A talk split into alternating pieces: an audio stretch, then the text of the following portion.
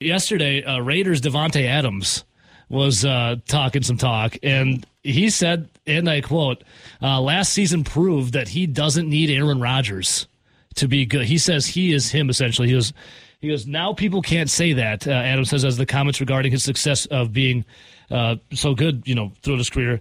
He goes, "There'll never be the narrative again." That um, a quarterback doesn't make me, I make me, and I can do it consistently at this level. Well, you know, Davante Adams comes last season he had his arguably his second best year Uh-huh. in the NFL behind the year before. I don't think anyone was questioning if Aaron Rodgers made Davante Adams. I think that was more for like the lower tier wide receivers Yes, that the Green Bay Packers have had, you know, the last that have decade. left and done nothing. Like the Jeff Janises of the world. Is Davante Adams the most successful Packer or wide offensive piece to leave Green Bay and you know continue to succeed? Well, I think he was also, when you look at it, one that was for sure in the prime of his career. Like Jordy Nelson was done. Yeah. Jor- Jordy Nelson, what he had like half a season out in Oakland at the time, It was where he played pretty decent, but you could see the writing on the wall the last year or so in Green Bay, was where it was ending. like, you know what, he's he's definitely in the last couple holes of his career here. G- What Greg Jennings? He, Greg Jennings What was did he do? Dolphins, Vikings. yeah, it was kind of like a p- potpourri of different teams that he Yeah. played for, but never really, never really was great, great like he was with Green Bay. I feel like most of those guys, when they left, though, they were kind of already getting out of their receiver prime because we know that receivers, once you hit that 30 years old, that 30 to 32 for wide receivers is where they they really start to fall off. Yep. Davante Adams, I think, from an athletic and a receiving standpoint, and throwing those two together, Route running. he would he was probably the best out of all the wide receivers that the Green Bay Packers have had in the last 15 years. yeah, I'll say this: having Aaron Rodgers as your quarterback definitely doesn't hurt uh, making a Well, wide receiver. I mean, he he said- went from one Hall of Fame quarterback to another. yeah, his words. yeah. A quarterback doesn't make me, I make me. You So- can erase all the numbers. You can just write in, he didn't need Aaron Rodgers, Davante Adams. But, but if you look at that, does the quarterback make him? Because, like he said, he went from two. Okay, he had if- two Hall of Fame didn't, didn't, quarterbacks. didn't Davante Adams still get his when Brett Hundley was the quarterback? yes. I think that's the only person that Brett Hundley really threw to. Yeah. But uh, Davante Adams still got his to a degree when Brett Hundley was quarterback. What about Jarrett Stidham? he, that was when they jettisoned uh, Yeah. Derek Carr. Derek Carr was out of there. Let's see how his last few games went. I, I I remember him doing pretty decent. Well, i- is this weird if I tell you that in his entire nine year career so far in the NFL, Davante Adams only has four years of a thousand plus receiving yards? it does seem like it should be more. does well, it? his his rookie year was not. Well, uh, They called him Drop, Drop Vontae Vontae, Adams. well, you can basically cross off his first two years of learning and growing, but he's had 997 Oh, twice, twice. and 885, and in and in two out of those three seasons, he missed games. Yeah. When was Brett Hundley throwing the ball too? That would have been 2017. Was that how many yards did you, do you have that up by chance? 885. Okay, there you go. Davante Adams. But he also only played in 14 out of 16 games that year. Yeah. So the, the years where he came up short, he has missed games. Like in 2019, where he had 997 yards receiving, he played in 12 games. oh yeah, he would have blown out that a thousand But yards. it still is kind of weird when you look at it and you think about how good Davante Adams really has been since 2016, and the fact that since that 2016 season, it feels like he was only elevating higher and higher on that receiver list each year until you could argue the past two three years he arguably is the best. Uh-huh. It's weird to look and say he's only got four seasons of over a thousand yards receiving. That is Yeah. And then there's this. Uh, also, uh, Davante Adams on the Raiders front office. Here's a couple of quotes from him. Quote, we don't see eye to eye on what we think is best for us right now. And then Davante said, I'm going to have to buy into this and try to be as optimistic as possible. It's not what I expected to happen, but it's something that's the reality now. And that would be obviously the status of the. It sounds like Vegas Davante Raiders. Adams has buyer remorse with going to, to Las Vegas. I saw some people saying he's going to force it. a ways to a trade, that he wants Well, out. think about the original. So he was playing with Aaron Rodgers. Obviously, the Packers were contenders for his entire career from 14 to 2021. He's playing with one of the best quarterbacks in the NFL in that time frame outside of what, 2018? uh, you have the fact that he is ascending as a wide receiver talent. And then you go to Vegas, where the Raiders had recently moved to Vegas.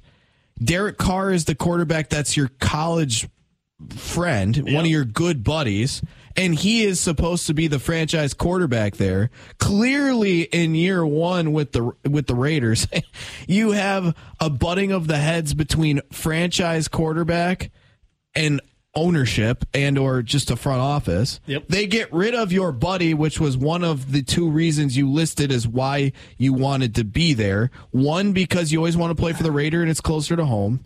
And two, because your great buddy from college was the quarterback there. Well, half of that went away, and I think the glitz and the glamour of Vegas uh, abruptly left him as well. The Raiders also wanted after. to, the Raiders also wanted to fire their coach Josh McDaniels, but couldn't because they were bro- they were cash broke.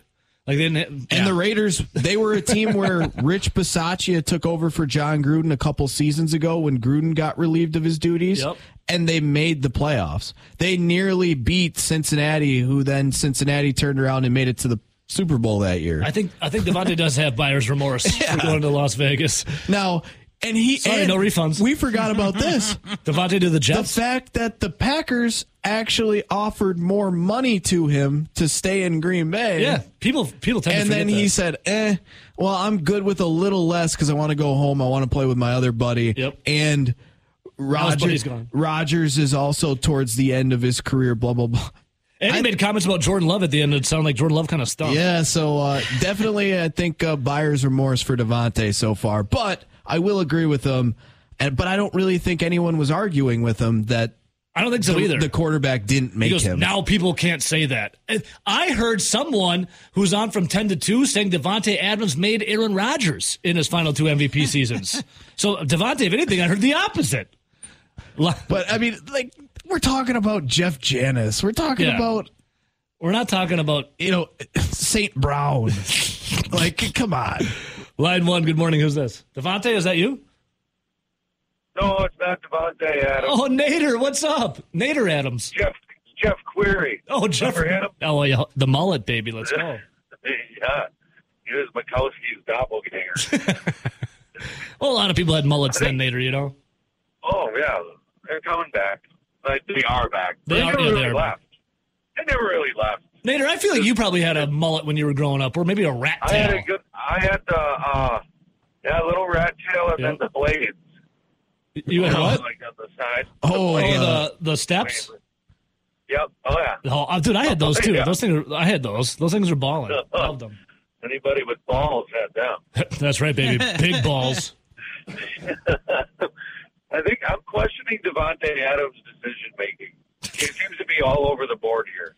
I don't know what he's doing over there, but it seems like he just it's elevating more and more. Right? You know, I don't need Aaron Rodgers. Aaron Rodgers needs me. This management here sucks. I shouldn't have come here. It's just kind of like, who is this guy? It's like the Green Bay Packers. They they traditionally draft character people.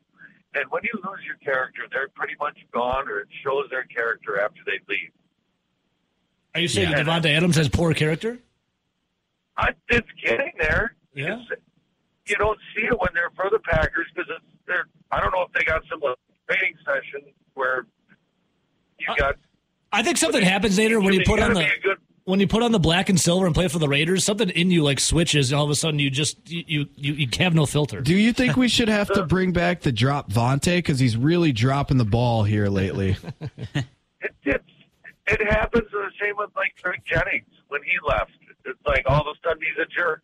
Well, he did that. He did don't know, that. like Yeah, his sister eyes- too. Eyes of the beholder. His sister started it, and he had to back his family up. I think. Yeah, he's a family man. Yeah, but it, it- Green Bay has good. They traditionally have good character. Well, but they always slip up. Was there some Mossy Cade or something back in the day, or Oh, I mean, you got what was that? Who's that defensive back we had? Number Remember Darren Packers? Sharper. Pack. Oh well. Oh, yeah, no, no, no. no, well, No. yeah, yeah. It seems like guys go off the hook when they're in a different uniform. Like Green Bay does not allow. It's like the New England Patriots. They don't draft dumb players. The Let's see here. do. Uh, Nader, Bengals do.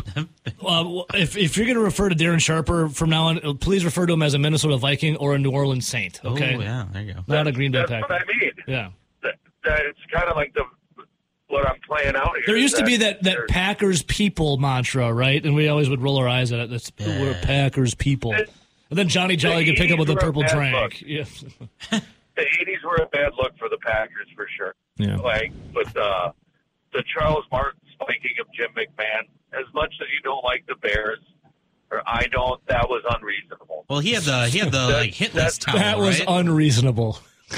you do stuff like you you do stuff like that, you end up getting nut crunched later by the karma kitty. Packers people. Uh, Nader, worst look: bowl cut, rat tail, or mullet? Actually, or best look. Where's that? I just bowl cut rat tail or mullet. I, I like a rat tail. Uh, for worst or best I'm look? someone else but me. That, you know, I feel like if your nickname's Nader, you had a rat tail as a kid. Like that just goes hand in hand to me. Nader, rat tail, hand in hand. No. Well, my name wasn't always Nader. It just became that. Before, before or after the rat tail, or must have been after then. My name's Nathaniel, but you know you gotta you gotta flip the script. You know, get it.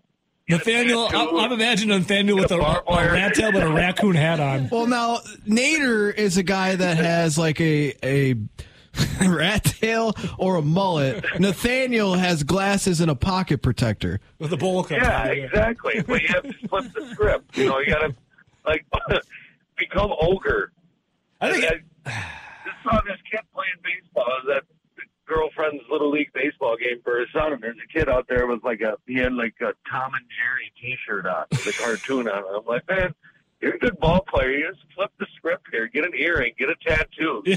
The off. grow, growing a rat tail, you know? Like, I'm 12. Yeah, what's your point? Yeah. no time like the Who, present. wait, wait, who, who was it? It was uh speaking of twelve year olds with tattoos. Anthony Richardson's little brother had Oh. to be like fourteen, and he was rocking a tattoo. Yeah. there was a kid on the East football team that his name is Gus, and he had like the flock of seagulls haircut. and I'm like, and he could run pretty good, and he was decent. I go, dude, you got to flip the script here. Go get a crew cut, and a tattoo or something. And then he comes in the next day, and he had like a like a literal crew cut, and I go. Looking good, Gus, and he goes, "Call me Shug." I go, "What?" and he's like, "It's Gus spelled backwards." And I saw this thing on Shug Gus Night. I thought it was cool, and I'm like, "All right." This kid sounds, this kid sounds awesome. like crazy. yeah, I know. He's, he's 13, but you know, Now he just got to get a tattoo. That would be good. Get Nate- some earrings. You know, turn it around. Yeah. Show everybody you're the man. Hey, my dad once told me if I ever got my ears pierced, he ripped them out. You know what I did? I went and got my ears pierced. And I said, hey, Dad, what do you think? Oh, they look pretty cool. They look Yep. pretty cool. Yeah, I kind of like it actually. yeah. It's like, try and rip these out. Try and rip them out. Nate, are you the man, brother? Let's all grow out rat But tails hey, together, just okay? remember what my dad told me: is never fight anybody uglier than you because they got nothing to lose. You the man, Nader. See you, buddy. Later, guys. So I just went back and uh, looked it up here. We were talking about the Packers and receivers in the past, Yeah. and how they never really amounted to much once they left, outside of maybe Davante Adams. You look at some of them though. Greg Jennings, when he left the Packers, it would have been his year 30 season with Minnesota. Yeah. So he was, you know, hitting that that cliff where a lot of receivers fall off. Jordy Nelson was 33 in Oakland and James Jones was 30 in Oakland. So all of those So guys the Packers were receivers have a Raiders problem. well, a Raider problem and the fact that they were 30 plus years old Right. when they But finally we left. have we have quarterbacks go to the Jets, receivers go to the Raiders.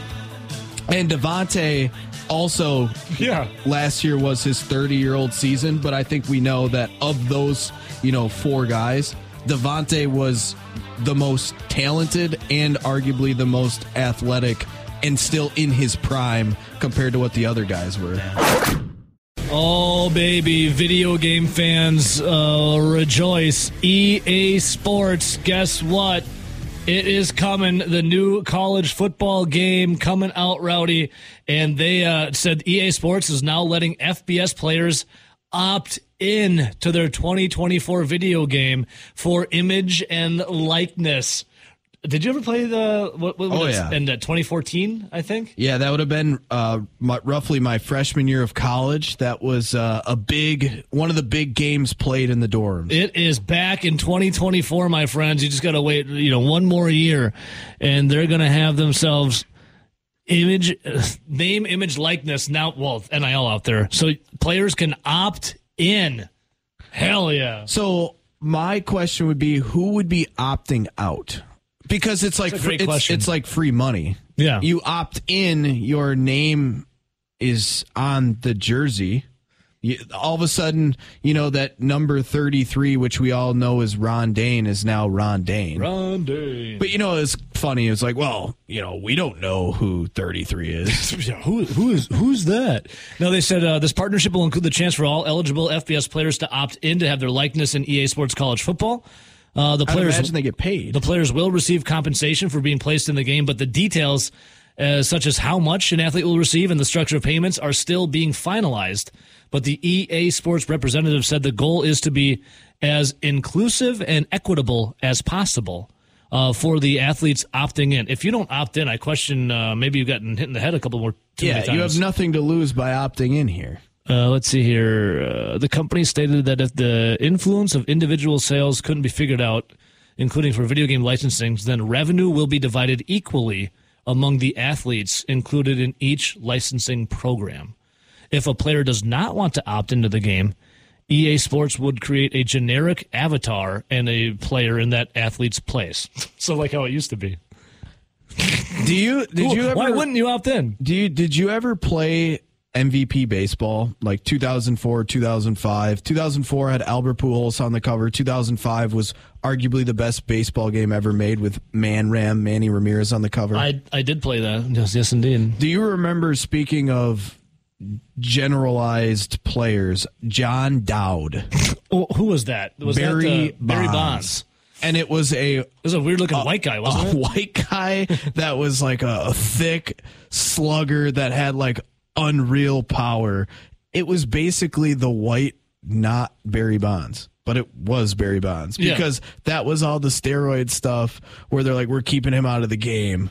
Uh, what, what, that was MVP. Was it 2004? MVP 2005. Yeah, 2005. Barry Bonds. Jon Dowd. J O N, by the way. John D O W D. Jon Dowd. If you want to go look him up. Like Yeah. everyone knew it was Barry Bonds. Yeah, it's a white guy with like a five o'clock shadow. Playing for the Giants, just a little thicker. That's actually Barry Bonds. Unbelievable. Um, God, people have been salivating over this college football game coming out. So uh, it's almost here. Uh, let's see. There's one other thing. Well, it was so funny because for the longest time, like the the NCAA and like the video game EA Sports, they were like fighting this, and they're like, you know, talking about how old these are just you know generalized players. We don't want to pay the players. Pay, players shouldn't be paid. It's like okay, uh, in this version of college football. I think everyone knew who number 15 for the Florida Gators was. It was Tim Tebow. Everyone knew who number 2 was at quarterback for Texas A&M. Yeah. It was Johnny Manziel. like okay. And then and it was like, is. well, the guy's a really good quarterback. Oh, who do we think that mm-hmm. is? Oh. It's funny because I was thinking of this, Rowdy. Um, 1993, 94, I got NBA Jam, and obviously it's like the you know Michael Jordan craze. But Midway, the game, uh, the company that made NBA Jam, you they didn't have Michael Jordan for the Chicago Bulls in that game because Midway didn't secure the license to use Jordan's name or likeness, as Michael Jordan himself owned the rights to his name and likeness and said no to NBA Jam. But it was God, who'd they have? Uh, I'd have to go look again. Uh, well, that's the same thing with uh, Midwest when it came to because that was like an arcade company where Midwest Midway. made a lot of or Midway made a lot of uh, arcade games. So th- those were like those NBA jams started as like the arcade games where Yeah, you could go and play them. Then they got them, them over to, to the I had it on Sega. Genesis. because Blitz 2000, uh, Blitz and It Blitz midway. 2000 was midway, and they didn't have all of the players because it was kind of weird for some of the teams. It was like, man, how did you not have insert a good player here, but you had like the third receiver? Yeah, uh, the Bulls had Scottie Pippen and B.J. Armstrong, and there was like, well, where's where's Michael Jordan? You, I think you could unlock. There's like a cheat code where you can lock a guy that was like similar to Michael Jordan. They just didn't call him MJ, if I remember correctly. But yeah, that's video games and sports, man, hilarious. NFL Blitz, that game was so badass. Those are all generic dudes too. Uh no, they had the No, names. they- they had the names. Yeah, they had the names. the uh that actually was taken very seriously growing up when it came to me and one particular friend that had an older brother and obviously the older brother had a lot of friends that got taken very serious had to. playing blitz 2000 It 2000 has to be taken seriously. Uh, controllers broken, smashed, throwing, fights, you name it. No doubt about it. Every physically game. assaulted Yeah, you have to. Poles punched in drywall. so the funny part is uh, the older brother was quite a bit older than us so he might have been around your age maybe Talking about Alec. Uh, so I was the first one to beat him in Blitz 2000, and he was pissed because I was just completely playing safety back over top, and every time he tried to throw it, I would just tackle his receiver before the ball got there. Because there's no because there's no flags. It was it's There's no blitz. penalties. It's blitz, baby. Yeah. Do whatever you want. Got pissed, said I was cheating. How can you cheat in a game that has no? physically assaulted me for beating him? I think the only thing you couldn't do is be offsides before the ball. Yeah, you could it because be offsides. You could you could be running as hard as you could at the They line, let but it, you. it freezed you Yeah, at stop the line. you, yeah. But you wanted to do it if you were going to blitz because then your guy You're was already running full speed. It's like I can't cheat in this game. There's no cheating in this game. It's literally no rules. All right. 608 321 1670. There's an update for uh, you college football fans out there. EA Sports letting FBS players opt in. Uh, they're saying also that uh, for participating players, uh, they're going to try as do as many face scans as these players that they can. But with the amount of college athletes, not everyone's going to be in how it. how accurate do you think these face scans are going to be? Because you remember, um, was it the NBA 2K? oh, when you can make your own. You well, all these players are. It almost looks real life now. Oh, totally, because the graphics are so insane. Uh, but remember, didn't they add like a black eye to Jordan Poole after he got punched by Draymond Green? yes, yes. So like his profile had a black eye for like a week. like that's hilarious, but that's how real it is. Yeah. And that's how it's going to be interesting to see what this looks like, especially cuz it's going to be a game that by the time they finally make it in the next year or so, it's going to be over a decade removed from the last time we played it. yeah. It'll be interesting. And speaking of midway games, obviously Blitz was awesome. You know what I think might be the best midway game? Gauntlet Legends. Gaunt- oh yeah, Gauntlet I Legends love that game. The game's freaking awesome, dude. The game rules. and now you I actually grabbed them. It was when I was in college. I found Blitz and I found Gauntlet Legends and some of those great midway games of the past. And when you were a kid in elementary school playing them, they were fun as hell, right? Oh yeah.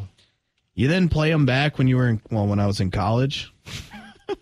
And I'm sure if you play them back now, man, those graphics seemed a lot better back in the day. Oh, totally. I- when the- when- you you play them again, you're like, man, this is terrible. well, I had a, an original Nintendo uh, when my stepbrothers did when I moved in, and then I remember getting a Sega Genesis. I'm like, man, how could the graphics get any better than this? And then we got uh, later on a Nintendo 64. I'm like, man, how could graphics get any better than this? And then eventually a PlayStation. Man, how could graphics get any better than this? And now you look at it, it looks like friggin' real life. You can't even tell the they- difference. yeah, they are so close to real life. Like if they had like a a LeBron James walk by you and then his quote unquote Video game video double. game self, they're starting to get so close. I miss the old graphics though. This is just too real now. I, like don't to- know. The, it was pretty. When you go back and look I at like them. Madden 2001, and then you go look at like Games even are so much funner. Madden then. Madden 01. What was that? The one with uh, Eddie George on the cover, I think it was.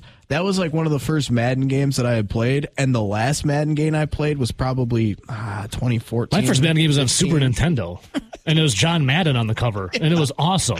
I miss that stuff. But you think about just the first Madden I ever played in 01 versus like the last one in 15, just the changing graphics in that 14 years, and that's it's still almost another decade since I miss then. the old graphics. Uh, bring them back. All right, uh, we'll get into the Packers. Joe Barry on the podium yesterday. We'll hear from uh, uh, him and his expectations for the defense. But first, I wanted to get to this. This guy's probably going to have some time to play video games. Ja Morant has uh, apologized. He's put it out there of of after him flashing another gun on Instagram Live. Now, here's the thing: like, uh, did Ja Morant do anything that was illegal per se? The only thing No. he did that was illegal was break his contract. Yeah, I mean, it's not, in the eyes of the law, in the eyes of the law, he did nothing wrong. Like he has a gun, so what? Like he owns a gun. If unless it's stolen, then it's illegal, obviously. But I assume it's his because the dude likes to flash it around a lot. So I assume he like he bought it. So did he do anything wrong? No. Is it is it okay to own guns? Yes, it totally is. Uh, I own some. Rowdy owns some. Everyone should own a gun. Uh, l- learn how to properly use it though. Go take you know classes and and and practice with it. Don't be a you know no geek off the street. You got to know how to handle your steel. But Rowdy, Ja Morant apologized. Uh, Adam Silver, the NBA commissioner, said, honestly, I was shocked when I saw this weekend uh, that video. He goes, we're in the process of investigating it. We'll figure out exactly what happened the best we can. The video is a bit grainy and all that, but I, he said, and I quote, I'm assuming the worst. Uh, Ja Morant said, I know I've disappointed a lot of people who've supported me. This is a journey, and I recognize there's more work to do. My words may not mean much right now, but I take full accountability for my actions. I'm committed to continuing to work on myself. Remember, Ja Morant like went away to a uh, some like sensitivity training and some kind of other. He was just gone for a while to do some kind of like classes or whatever. Uh, obviously, he forgot all everything he learned in class as he was flashing his gun around. Just don't do it on Instagram Live. Like when someone goes live, just just just put it away. But Rowdy, you were saying um, you heard uh, maybe a a suspe- Whoa. oh, suspension's allegedly looming a long, lengthy yeah, suspension. a long, lengthy suspension from Adam Silver, but he also said that they were going to have a lengthy suspension for Ja Morant the first time around because this is serious and we care about this. yeah, He got eight games. the first time or fir- time? the event? first The first time. The first time the quote unquote lengthy suspension was eight games because it was going to teach him a lesson. They play 82 games in the NBA. That's the equivalent of, of getting suspended for roughly a game and a half in the NFL. That's not lengthy. no, it's not at all. And it's the regular season where I'm sure he'd be out for load management in some of those games, anyways. Hell, the NFL is suspending guys for a full season for putting 200 bucks down on an NFL game. yeah, some guys are getting suspended for betting on um, sports that weren't even football games, like for the Detroit Lions. And that's six games. Yeah, that's six. That, that, that was Jameson Williams, the uh, rookie wide receiver last year out of Alabama. Like, okay, let's see what uh, Adam Silver ends up giving Ja Morant for a quote unquote lengthy suspension because Ja Morant is a brand in the NBA. He's a big name. He's a player. Big time. I also saw a thing that um, oh, I forgot the guy. He was, this guy's like Adam a, Silver's just a sissy. this He's guy's a a sissy boy. There's um, there was this podcast I was watching where this guy's a full blown. He's a Crip or a Blood. I forget which one he was. I think he was a Crip because they were saying accusing Ja Morant of throwing up the Crip signs in the playoffs after he did a couple of cool stuff. And this guy in the podcast is like, "I'll show him what it's like to be a Crip." He invited him down. Uh, to go, you know, be with him. Then he started talking about how Ja's flashing his gun around and this and that. He's like, you don't want this life, dude. Uh, Ja Morant has got a lot in front of him, and uh, the dude just can't help himself when Instagram goes live. He's got to flash the gun around. Uh, let's see here. Adam Silver is saying again the consequences there. An eight game suspension was pretty serious and something that he, at least to me, seemed to take incredibly seriously at the time. And we spoke for a long time about not just the consequences that could have gone in his career, but safety issues all around it. He could have injured, maimed, killed himself or someone else with an act like that. And also the acknowledgement that he's a star. He has an incredibly huge following. Uh, my concern we discussed, though, uh, I thought he shared with me that millions, if not tens of millions of kids globally would have seen him do something uh, that was celebrating in a way that active use of firearm in that fashion wasn't good for people. Uh, oh, there you go. I mean, what does Charles Barkley say about role models, Rowdy? Because I ain't your role model. It's like, don't look up to me. The- I'm trying to I'm trying to figure out how long Gilbert Arenas was suspended for bringing a gun into the locker room. Gilbert Arenas, guns on deck. Agent Zero. That was over a card game, wasn't it? That he was all hacked off over, and he brought he brought a a pistola in, it flashed it around. Yeah, what agent? Now, Zero. obviously, that was a different uh, commissioner. That was uh, David Stern. yeah, R.I.P. But Yeah, he brought a gun into the locker room. yeah, Suspension. gun. I'm I'm trying to figure it out because I'm seeing a couple of different things, but Gilbert, one year. yeah, Gilbert Arenas uh, was a big time player. I don't, th- I know he was big time, but I don't think he's Ja Morant big time compared to. Uh, Oh, I mean, Gilbert Arenas is a big name, but Ja Morant's bigger. exactly. we'll see if he got a one year suspension. Arenas continued to say he left four unloaded guns on a chair in the locker room with the note "Pick one" attached to it before the rest of the team entered the locker room on Monday. Someone then called 911, and the story then rocked the NBA world. It says one first it was indefinitely, then it was one year. I can't, I can't find the. Sounds exact like uh, Gilbert Arenas believed he was screwed out of a sixty thousand dollar card game. yeah, that's what I knew it was a card game.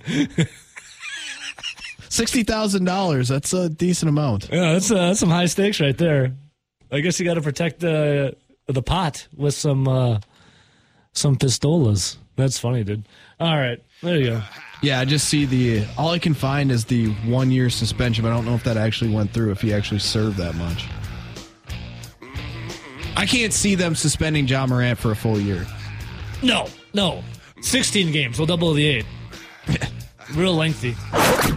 Green Bay Packers defensive coordinator Joe Barry, Joseph. Hell's his middle name? Joe Barry was on the podium yesterday, and huh, doesn't list his middle name. Disappointing. Joe Doesn't have one. He's, he's, he's, got two names, Joe and Barry. Will he be uh, successful this year? So, talked about expectations. Joe Barry has eight first round draft picks on that Packers defense. He was asked, and this is something Packer fans say all the time like, all those first round draft picks, how come they're not better? Well, he was asked about expectations for the Packers and their defense with those draft picks. Take a listen to Joseph Let David me, Barry. let me flip your your uh, little game here. Um, what if, what if what if what if we just had a, a roster full of seventh round draft picks? Would expectations not be high? I'm gonna I'm gonna pause right there. Let's let's play Joe Barry's game. He's flipping it around on uh on its head, Rowdy. What if they had seventh round draft picks, eight of them? Would expectations be high? Yeah. Yeah. You know, we expect this is the this is the greatest thing about not only the National Football League but being at the Green Bay Packers. Expectations are high all the time, no matter what. So. I think Ted Nugent once said the stakes are high, and so am I. Doogie just messaged me that uh, Joe Barry's middle name is actually Dingle. Joe Dingleberry. That that makes sense. regardless of the fact. I'm very aware of our roster. I'm very aware of the draft status of all of our players, but um, expectations are and should be high all the time. And this year will be no different. There, there's absolutely no doubt about that. So I don't know if I if I answered the question the way you the, the way you wanted, but um, the expectations thing does not. That's the great thing about having this this this word on our chest is that we're Green Bay Packers and.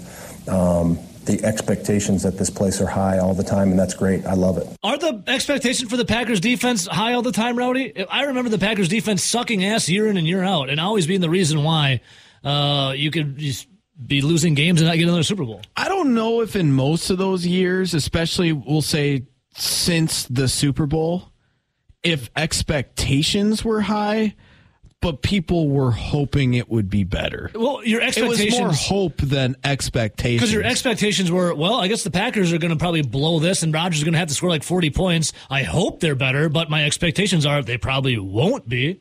Now that's that's talking about the timeline post post the Super Bowl, right? Yeah. And that's if we're talking about the last few years, like basically since they signed the Smith brothers, I feel like there has been expectations for this defense because remember they got Preston Smith and Za'Darius Smith and Adrian Amos and they spent a lot of money to shore up the defense. They drafted Rashan Gary with the first pick and it was one of their higher picks that they had had in a long time. Yeah. So yeah, ever since then, I would say that there was expectations for this defense to be better. And now you think about where we're at as Green Bay Packer fans in this roster since the signing of all of those guys. They've added the Quay Walkers in the first round, the you know the the uh, Devonte Wyatt's in the first round. Uh, I mean, you could Lucas go. Van yeah, Ness you can go right on down the list. Lucas Van Ness now. Hercules. You you drafted Rashan Gary. Even the year before Gary, you can look at Jaire Alexander, who's been a great player for him. Like there's been a lot of investments in the past 10, 15 years on defense, especially in round one. So yeah, I would say the last three to four years, there has been expectations with this defense. But I would say that for the most part, the 10, 15 years leading up, No, it was hopeful. hope. It was It was hoping it would be better. Uh, how can they live up to those expectations this year, especially with a young quarterback? Here's Joe Barry.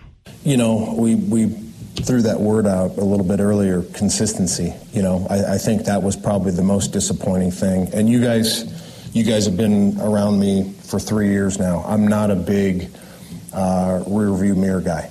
You know, I, I want to look forward. I want to look through the windshield and what's ahead. Well, I wouldn't want to look behind either because in the Lions, you went defeated that year. And then when you were with the Redskins at the time, uh, your defense was abysmal. I wouldn't want to look back either. But I think if you if you do go back and, and really critique last year, the inconsistencies were the things that really got us. And uh, we played well at times, we didn't play well at times. Um, and that's what you can't do in this league. Um, you know, you mentioned the, the, the quarterback and, and his, his and his uh, honors. Um, it really it doesn't matter on, on our side of the ball, on the defensive side of the ball that's the thing that we got to do week in and week out is that we got to show up and play our best version of football, our best version of defense. And So that includes what? Putting Jaire Alexander 20 yards off of the best wide receiver in a third and short situation? Uh, You could also say that it includes playing zone coverage when most of your good corners are man guys. Yeah. Uh, Joe Barry talks on learning from last season's adjustments, or maybe Rowdy, uh, we just suggested lack thereof. I think you're always, um, I don't know if I want to use the word simplify, but I, I think you're always um, evolving. You know, I, I think um, as a coach, you know, as a play caller, you're always evolving because, you know, things that uh, maybe worked last year, you know, you, you got to evolve and you got to move on. Um, things that maybe aren't working at the start of a season, you know, you got to evolve. That happens in the course of a game. You know, you go into a game at halftime or at, at, to, to start a game. Uh, sometimes you got to evolve at halftime to make those, you know, halftime adjustments, whatever. So, um, you know, I, I think just the, uh, I definitely think we um, we evolved last year into you know what was what worked for us. Um, but you know, the key thing is you got to do that early. You got to do it now. All right, there's uh, Joe Barry, and also Rowdy. Something that uh, Packer fans wanted. To, well, this is like every year. It's a yearly tradition for Packer fans. They want to fire the defensive coordinator. I mean, that's I've known that my whole life. Got to fire the DC. Got to fire the DC. When you talk about evolution and evolving, normally when you look at humans or animals, the evolution is all obviously pro because if it was negative, they would die off. Yeah, that's, that's Like, yeah. like they're still evolving- around? They're evolving for like how it helps them. I'm evolving. Do you see? Do you see? Yeah. So is, is Joe Barry? Uh, let's say let's say Charles Darwin is watching Joe Barry. Is he writing his little notepad that this this bird he's seeing is going to be one that survives or one that kind of dies off? Well, playing zone when your top three corners were all really good press man and have been really good press man even the years before. Yeah, you are a dodo bird. Now was the dodo bird? I don't think that was evolution. I think it was more man killing off the dodo bird. But man could also be killing off, you know, the career of Joe Barry.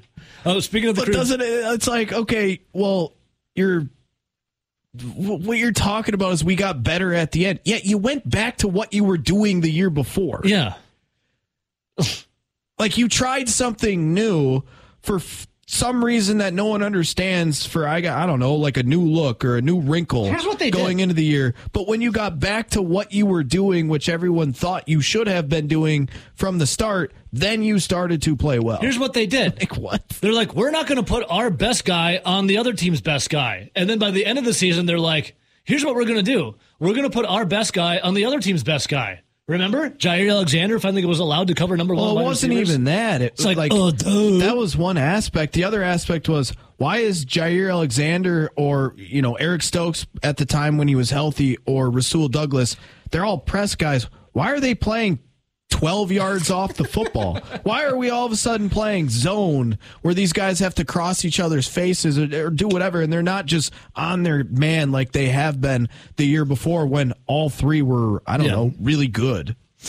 Like Jaire Alexander was a top two or three corner in the league two years ago, or Eric Stokes had a really nice rookie year, and Rasul Douglas all of a sudden was resurrected, and Aaron Rodgers wanted him getting a, a contract because he's a player. But yeah, let's go back to things where they're not as good. And oh yeah, by the way, we're going to be playing zone, and uh, Adrian Amos, our best corner, clearly is slowing down. Joe Barry, before I get to the phone call on the Razor's Edge, Joe Barry was asked, I love the the cojones from the reporter. Did he ever think he may not be back this season? Here's the question from the reporter, Joe Barry's answer. The inconsistencies that, that you did have and, and not meeting the, the high expectations, did, did you ever wonder as last season wound down if, if you'd be back? No. That's it. And what else is he going to say? I would say the same thing. No. But I think Joe Barry could be the Matt LaFleur fall guy this year. Yeah, Wade Miley goes down. One in, was it one and two thirds? One and one third innings? Wade Miley didn't feel right. Lat, his left lat. And now he's uh, going to get some MRIs today. I don't want to say cross him off the list, but how about add him to the list? Yeah, that's a long list. We have a question here. Uh, Mike in Portage says, uh, Rowdy, did you ever play home talent or high school? The Brewers may have to call you up soon to pitch. Uh, I think the last time I legitimately pitched in a sanctioned game would have been age about 15. Benjamin, one young Ben Kenny. Uh, if I remember correctly, you caught. You were a catcher. Did you pitch at all, though? I pitched before I caught. Oh yeah. Would you guys have? Uh, well, you, Brewers can't call you up. You're uh, you're jettisoning away. Well, you could probably get one start in. I, pitched. I pitched uh, my final year of Little League. That was about it. But Rowdy, read the list. Good morning, Ben. By the way, read the list of what the Brewers have left. Well, I think one, we should go through first all of the guys that are currently still injured and when they are expected to return. Yeah. So we'll start with the guy that was injured the longest ago Jason Alexander, uh, good friend. My guy. Jason Alexander dealing with some rotator cuff issues. They're up, ex- is he on the team? he Yeah, is. yeah. He he is currently Like, on the I- IL. Is We know you ha- we know minor you hate him. He's not We just know. a minor league pitcher. We know you hate him. Does he even count? Yes, he is a He, real. Yes, he, he counts. is a guy that played in the big leagues last year and was expected to potentially make the roster, most likely the bullpen. Now, much this like year. the much like the summer of George episode, Convenient injury. George does live the high life for a while. Then eventually, what happens at George for the summer of George? He gets injured and he's on the shelf for quite some time. But Jason Alexander is on the shelf since the beginning of the season with a right rotator cuff injury, expected to be back earliest mid June. It's still another month. Then we had the Aaron Ashby uh, shoulder issue. Ended up having to having to have surgery. He's expected back, if at all, by September. Then you look at the, uh, the one of the other bullpen injuries, Justin Wilson, who has been a longtime veteran in, in Major League Baseball. He's dealing with an elbow injury. They're not expecting to get him back until mid July. And that was a known thing when they signed him, though, in the offseason. You still have Luis Urias, who is still rehabbing the hamstring that he hurt I kind of forgot the about very him. first day. I forgot, I forgot very- about Urias in the last play of the game. and they're expecting him to be back on time, but that would be end of May, beginning of July when he's eligible to return from the IL. Uh, I feel like a lot of people have forgotten this guy too. Matt Bush, No. he was put on the IL with a shoulder injury, expected to be out until at least June. It's still at least another couple weeks. Yeah. You have Garrett Mitchell, who had the subluxation of his shoulder, uh, most likely done. done for the year. He's done. Then you had Brandon Woodruff with his shoulder expected to be back at the end of May. He's helping out Habitat for Humanity building houses. Luke Voit, the first baseman that was supposed to help platoon against lefties, but has really, really struggled. Strained neck. That one's supposed to keep him out until around June. And then yesterday, Wade Miley obviously leaves in the second inning with a lat injury. No real timetable on him, but since they put him on the 15 day IL, you got to imagine, well, he's going to be out until at least June. And then Christian Yelich, back tightness has surfaced again after He was back, though. playing two games really he well. was back though. But now looking at the Brewers 40 man roster and options that they potentially have, You gotta have options. Gotta have options, people. well, Jason Alexander's on the IL. Aaron Ashby, he's on the IL. JB Bukauskas, he is a guy that they have just called up here, was pitching in Nashville AAA. We have not seen him log a single inning for the Milwaukee Brewers, but he has thrown in parts of two major league seasons uh, dating back the last few years, but has not had an ERA under seven in either of them. That's that's that's Uh, one sorry, that's one option we haven't seen An yet. ERA of what? over seven Oh God. in both of those stints. Godspeed. Uh, we have not seen him yet, though. Godspeed. Matt Bush on the IL. Alex Claudio. He's still He in AAA. stinks. He, he does stink, and especially since they made the, the rule change and you have to pitch more than to one hitter. He stinks. He's even worse. Uh, I'd Jake- rather have Ben Kenny or you pitching. He's in AAA. Well, I would say that in our primes, we probably threw about close to as hard as he does Z now. the D said he had 80 one time. Didn't I have Claudio? elbow problems. That's still better than Claudio. Alex Claudio could probably claim the same thing. There's a reason I started catching. Alex Claudio has everything problems. Jake Cousins also in AAA. He's been shuffled back and forth between AAA and Major League Baseball, but we've already seen him. Kirk Cousins' cousin. Uh, Janson Junk is a potential uh, starting guy, but seen didn't he get lit up earlier this year? he he did make a start where he got hit pretty hard, but he has had some success here and there in the last few seasons with the Angels. Remember, he was a guy they traded for uh, this offseason in the Hunter Renfroe deal. Uh, Trevor Megill, remember I said he's got he's a guy that could potentially help them have a little bit of juice. He was recalled. Uh, I believe it was yesterday. Did not appear in the game, so has yet to pitch for the Brewers. That's a guy we haven't seen yet. He has pitched in you know parts of a few major league seasons. His big issue is walks and throwing strikes, but he does have some pretty good stuff. Uh, Tyson Miller, another guy that pitched pretty well in spring training, did a stint here earlier this season for the Brewers, but has been shuffled back and forth between AAA and the big leagues. Hobie Milner, he's still around. Yeah, yeah, Joel Payamps, he's still around pitching Hey, decently he got well. the win last night, didn't he? Elvis Peguero, he's come up. He was also included in that Renfroe deal. He was not on the uh, the bullpen originally, but was brought up with kind of the first wave of injuries, like the Varland Yeah. uh, comebacker. He has pitched quite well for the Brewers, and then you have guys like Colin Rea, who we've already Oof, seen he's tough. Uh, Bennett Sousa, who we've already seen, even though he's only pitched a few games for the Brewers. There is a guy we haven't seen yet this year, but we've seen him in the past. That is an option. Ethan Small, Oh yeah, Ethan. a former top 30 prospect, but last year when he got his chance. he get rocked? Yeah, he pitched well for about one start in Chicago, and then it all unraveled quite quickly for him. And then the only the only guys here that we uh we're really getting to is Bryce Wilson's already in the pen. Like I said, Justin Wilson is on the IL, not expected back till mid-season.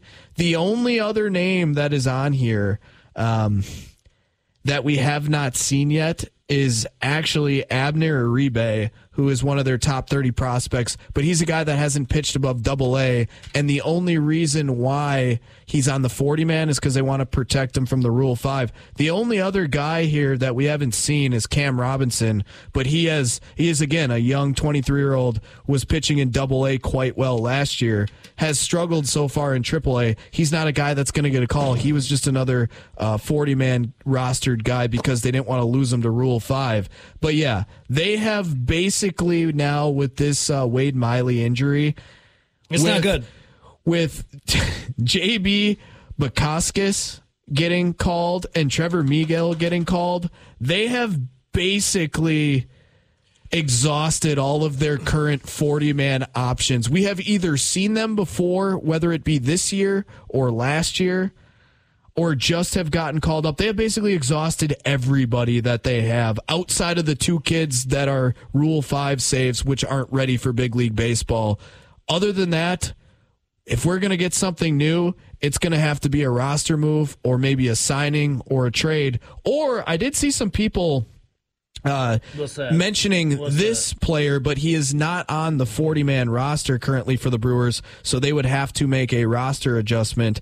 And that actually was Caleb Boushley, which is a, a very Bougie? Boushley, which is a very interesting name Bad and because uh, weirdly enough, it's actually a guy that I know. He played and pitched at UWL when I was there. Oh, really? uh, he was drafted by the Padres in like the 30th round. Yeah, he was the stud on the lacrosse team uh, in 2016, All American in D3 that uh, led helped lead them to the Division Three college uh, world, the college World Series for Division Three, Sure. and they ultimately lost in the championship game. But why I say this is he is a 29 year old pitcher that's pitching quite exceptionally well for the Brewers in Nashville. He was their minor league Rule 5 draft this last year because he was in the Padres system. But that is one guy that is gaining traction from fans saying, we want to see what he can do. But if they did go with the Caleb Boushley route, they would have to make a 40 man roster change. Bad and Bushy. So, so, yeah. double the Uzi. But I mean, outside of these next couple waves of guys that we're going to see here in the next couple of games with the the Megills and the Bukauskas of the world, uh, we've seen them all. We know hang- exactly what they all are. Better Uh, hang on to your butts, Brewers fans. Hey, here's the thing though. They still won last night with a They uh, did. A it was a bullpen game. huge win for the Brewers. They needed that Yep. win. Because imagine if And the Brewers are two games up on the Pirates now. Miley falls apart and is done for you know multiple weeks, like he is looking like it's going to be, and then the bullpen comes in and gets absolutely slaughtered. But not only slaughtered, but they had to go through everyone and gets used up. That was a huge win for them. They- They might be able to actually win this series now. And if you would have told us all Wade Miley leaves this game in the second inning, I think we all would have said disaster. Yep. Instead, a win. NBA. Uh, how about this? We were just earlier today. We talked about Gus Varland giving up nine runs and then getting DFA'd. Well, in the NBA, life also comes at you fast. The best three records over the last seasons belong to the Suns, the Bucks, and the 76ers. Monty Williams, Mike Budenholzer, and Doc Rivers, all with the best record over the past three years, are no longer the head coaches for their respective teams. Life comes at you fast. Doc Rivers, though, Best regular season records. Correct. For the record. Doc Rivers, though, I think was living on a little borrowed time, was he not? The booty one surprised me a little bit. Kind of. He didn't stand a chance. The booty one, the booty one was a little surprising, a little. Well, it was surprising they lost. What would happen, you think, if they have a little bit of a coaching swap here? The Bucks hire Monty Williams and the Suns hire Mike Budenholzer, and then eh, the Suns go and win some NBA championships. And then the Bucks hired Doc Rivers. no, no, Monty Williams. yeah, and then they And then- continue to do what they're doing. yeah. And then what happens to the Doc? He just doesn't have a job. Oh, Doc said he wants to coach. Doc has not been unemployed. well, I want to coach too. Same. Then he could go work with you in the new Philly station. Yeah, he could, he could get you coffee. People there love him. uh, Doc has not been unemployed for more than a couple weeks in twenty something years. He's always found a new job.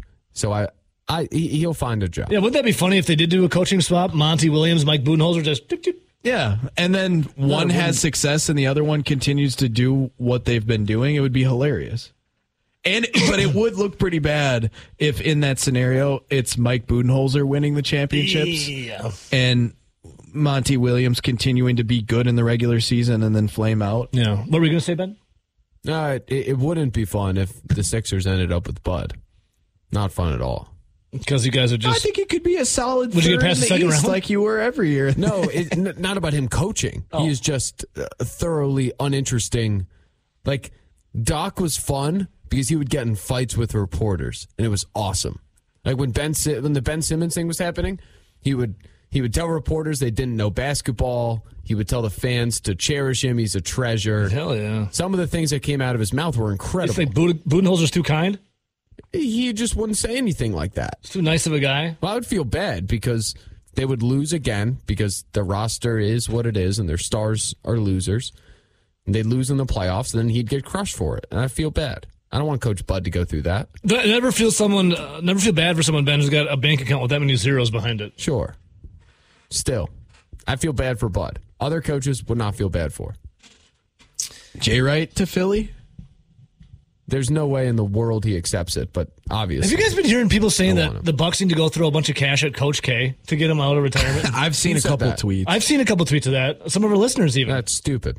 I don't. That's nonsensical. I don't. Coach K is the most overrated coach of all time. I see those tweets and I kind of laugh. I chuckle to myself. I'm like, you. Now, what? the one thing with Coach K where, you know, maybe Jay Wright might be different here is that Coach K, I mean, he's older. He's But Coach, old. Coach Coach K did have experience with the Olympic teams with NBA players. He did. Coach K is what? sure. How much coaching? How much coaching is needed to tell LeBron, Kobe, and every best player in the world to just beat the crap out of the other team? Not much. No, Well- none.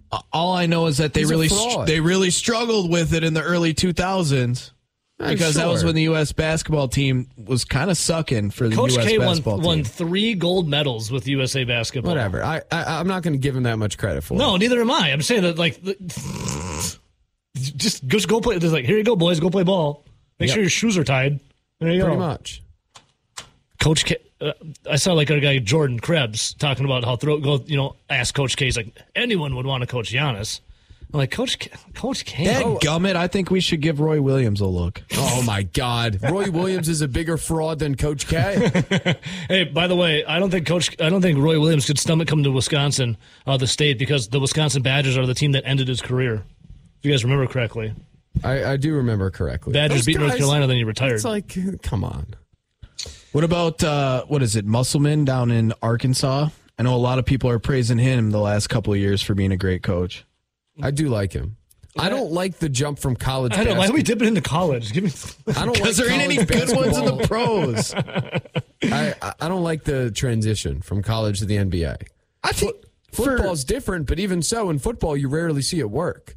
And uh, yeah, some of the guys they hire also aren't great college coaches, like Cliff Kingsbury. Well, Brad Stevens was pretty solid, and they, they had the young Celtics roster that now it's aged. I guess you would say now from when he was coaching, he made a pretty good transition from Butler to Boston. But Brad Stevens fits the mold of a guy in college who think. didn't have every Billy best- Donovan, Billy Donovan's.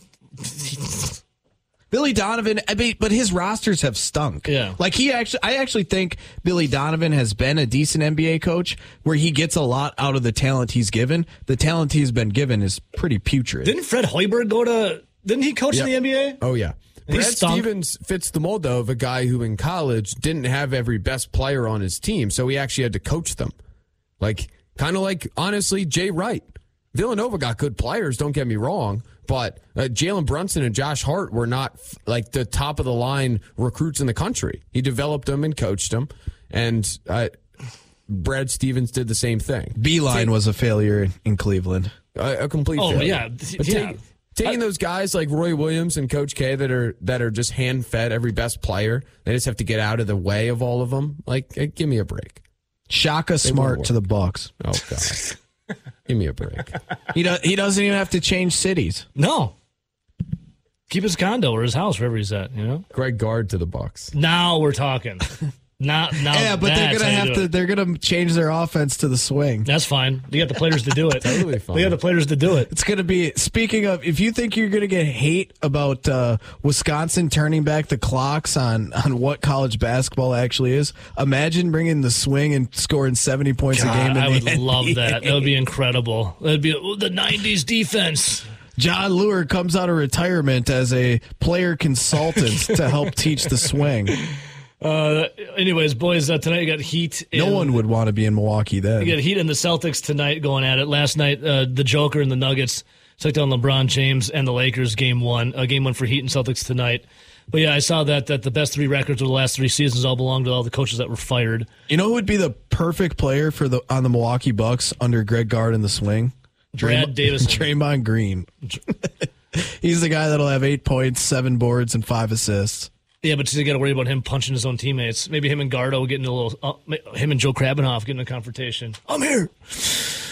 Has any college coaches been linked to the Bucks? I haven't seen any college coaches linked to the No, Bucks. thankfully. yeah. What about? Oh, this just jogged my memory. Speaking of college and the Bucks, what about Kelvin Sampson? He's been pretty good in college. And he's not scared to uh, kind of, you know, cheat the system a, A little bit. Yeah, he's not scared to cheat the system. Got to test the lines. Yeah, you guys. Yeah, I'm out. Out on college guys. I think Sam Cassell should be the top pick for every team. To be honest, the Hey. Sixers assistant Don't you love JJ Redick, or was it Kyle Korver you love? Kyle Korver. Did you see JJ Redick was in contention for a coach? I would love that. Well, Vegas odds. I would love that for the reason of he would be electric to cover and follow. be a great interview afterwards. But for the sake of the team and the future of the franchise, it would be a disaster. Yeah. Question for you coached two. Before Because I don't know the answer. Is the Big Three still a thing? the Big Three basketball league. Yeah. yeah, I think so. Who are some of the coaches in that? Ice Cube, Gary Payton. get Ice Cube out. I want. Ah, I just I just remember there were like some big NBA names that were like coaches in that. Um, I don't remember who was I. I think Gary Payton was one. the glove. Uh, it's loading Patrick right now. Patrick Ewing has kind of failed as a coach. hey, week one, Big Three, June twenty fifth. Let's See, I didn't know if it was still a thing. Yeah, week one, June twenty fifth, starting at the United Center in Chicago. Hell yeah, baby. uh, how much are tickets to this thing? That's a great question. Uh, loading, loading, loading. That, that Twenty was five like- bucks. Twenty five bucks to go to the Big Three. I feel like the Big Three was like the NFL's AAF. Dude, it's actually kind of mildly entertaining. Like it's actually like entertaining. AAF. All right, Ben, you ever uh, check out the Big Three? No, No. Would you ever? No. Did you ever play in it? no, No. If offered? doesn't do it for me. What do you mean? They need someone. They need someone at the end of the bench to sit there and wave a towel. No, I'm out. Dude, they had like You already did that with NBA players, Ben. All right, I just stumbled upon a, a clip here that I wanted to play. I will never forget the hype surrounding one LeBron James coming out of high school into the NBA. It it was at a fever pitch for LeBron James. Everyone wanted to see what LeBron James, the kid from Akron, could do uh, when he got to the NBA, gets to the Cavaliers, and it was uh, like it was I can't even begin to describe how crazy it was for the hype of LeBron James. Yeah, so when LeBron James was coming out of high school, it was 2003.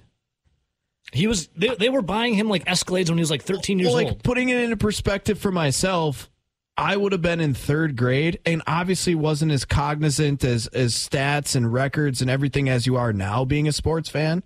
And you heard all the hype Yeah. about LeBron James, the next Michael Jordan. This this kid's been a god since he was twelve. He is the chosen one. All right, so here's a clip. Ben, what's this uh, kid from France? Victor Victor Victor Wembanyama. Victor Wembanyama. You guys should watch him play. He's incredible. I've seen highlights of him. Well, here's the here's the clip. This is the most highly anticipated player to ever enter the NBA. And this is maybe not only the greatest prospect uh, in the NBA's history, maybe the greatest prospect in the history of team sports. Wow. Come on. I mean, I mean, we'll see how the career unfolds. Yeah, but the hype around LeBron was unreal. Then were you old enough to experience Brian the hype of Windhorst has a job from it. He made Hey, himself off LeBron Brian Windhorst James. just flew to France to interview this guy for like 30 seconds. Ben, were you old enough He's to experience the it. LeBron hype? Yep. It Ri- was I riveting. mean, uh, listen, Riveting do I stuff. think he's more hyped than LeBron? No. That said, he is probably one B if LeBron's one A. I just we'll see how the career plays out. The San Antonio Spurs are going to get the rights All I'm saying, there's more conspiracies with these ping pong balls in the NBA draft because you're telling me that the crappy Pistons, a city and franchise that has nothing going for it, did not win it, but he goes to the Spurs with Popovich, Duncan Robinson. Oh, come on. They're called the weighted balls. The only thing that Detroit has balls. now is Little Caesars and the hopes of a Detroit Red Wings rebound and What do you mean? They got the Lions. They got Kid Rock, Eminem, uh, Kiss. like Detroit, all of those groups and or artists are way past their prime. Detroit. Uh, what else is there? That's about it. All right, we're Chrysler. done. We're done.